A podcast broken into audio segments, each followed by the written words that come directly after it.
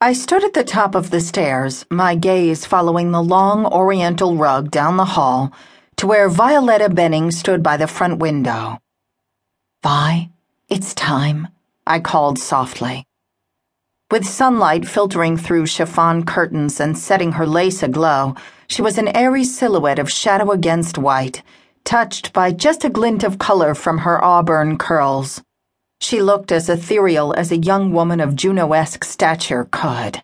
Turning to me as I came closer, she took a deep breath. Thanks, Ellen. I'm ready.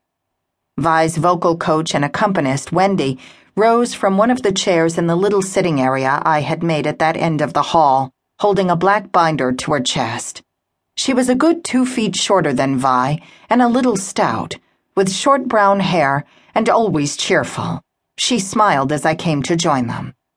Mr. Solano is here, I added. I thought you'd want to know. Now that I was no longer blinded by the window, I could see Vi's face. Her green eyes widened. Okay, thanks for warning me. Is anyone else from the opera here? No one that I recognize, but that doesn't mean much.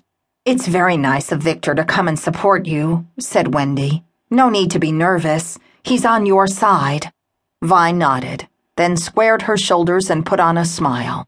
Her duster length jacket of lace over a cream silk sleeveless blouse and trousers looked cool and elegant on this warm July afternoon. He's been wonderful, Vi agreed. Yes, it's great of him to come. You've got a full house, I said. They're all excited. And by the way, I'm so proud of you, Vi. She smiled and gave me a hug. Thanks for doing this, Ellen. Are you kidding? It's the event of the season. We sold out two weeks ago. I led the way downstairs, where the smell of fresh baked scones greeted us. A hubbub of voices came to us from the front of the tea room. We paused outside the main parlor, and I smiled at Vi, then stepped in to introduce her. The parlor had been rearranged for the occasion, pocket doors thrown open, and furniture adjusted so that everyone in the room faced the fireplace in the center of the back wall.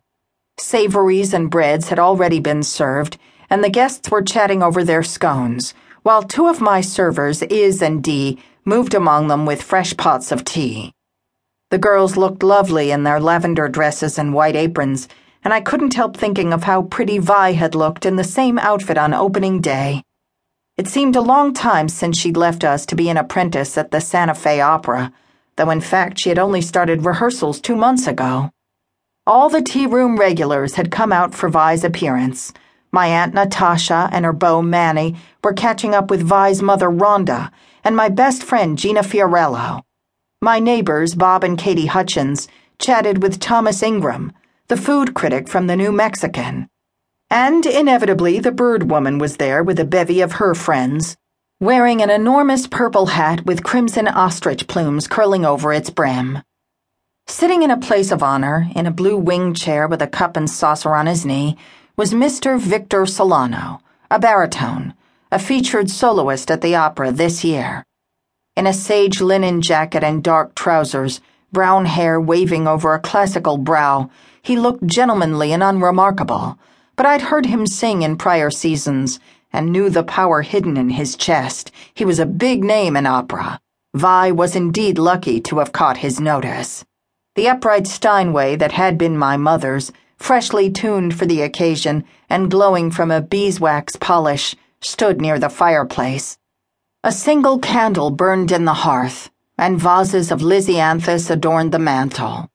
I went to stand by the piano and glanced around the room. Conversations began to drop away and when it was quiet enough that I didn't need to shout, I began. Thank you all for coming to this very special event. Many of you have met Violetta Benning here at the tea room. This summer she is an apprentice at the Santa Fe Opera, and today she's here to sing for us. Welcome back to the Wisteria Tea Room, Violetta. I made way for Vi, who showed no sign of nerves as she stood smiling, accepting the polite applause of the guests.